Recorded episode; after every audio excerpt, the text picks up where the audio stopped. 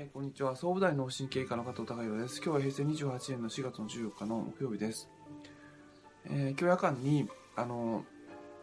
うん熊本県で、えー大きな地震があって、えーまあ、今少しずつちょっと大変なことになってるんですけどもあのまあ毎回毎回こういう大きい自然災害に関して思うんですが、えー圧倒的な、まあ、力の差があってででも関わらなきゃいけない相手と、まあ、どうやって関わっていくかっていうのは、まあ、サバイバルしていくっていうことにおいてすごく大事なことだと僕自身は感じています。で、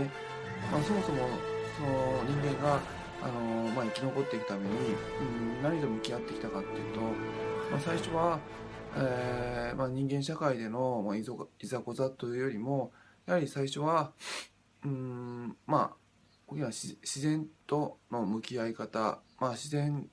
とどうサバイバルしていくかっていうことに、えーほとんど思考のほとんどを使っていたんじゃないかなと思います。でそういった意味で、あのーその最初の段階として、えーまあ、いろんな科学っていうことが発展してきたんだと思うんですけども、あのまあ、医学的にも遺伝子すごく難しい顕微鏡の世界電子顕微鏡の世界、まあ、遺伝子とか DNA、まあ、そのそういったあの目に見えない部分で細かいとこまですごくいろんなけ研究が、まあ、進んでいるにしても、まあ、例えばその家が倒壊して、えー足が挟まってしまった場合で足が挟まっていた場合救助に行った救助隊はその挟まった足っていうのをえーまああの倒れその挟まっている人間が元気であった時に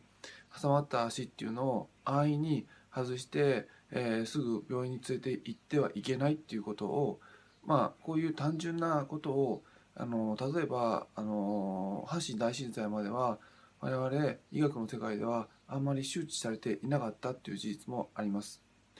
かたや非常にあの学問的に進んでいたとしてもまあ、現場でのそういったあの単純な人間の,、まあその生理学的なこと、え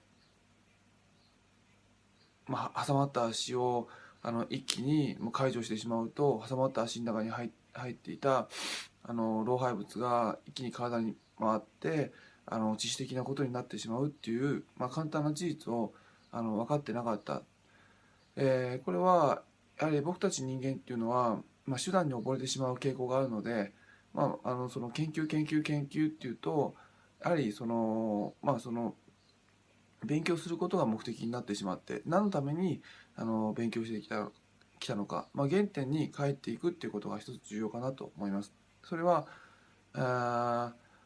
まあ、自然を知ってサバイバルするために最初始まったわけで、まあ、そういったことをあの普段の勉強と結びつけながらやっていくっていう癖をあのつけていくといいのかなと思います。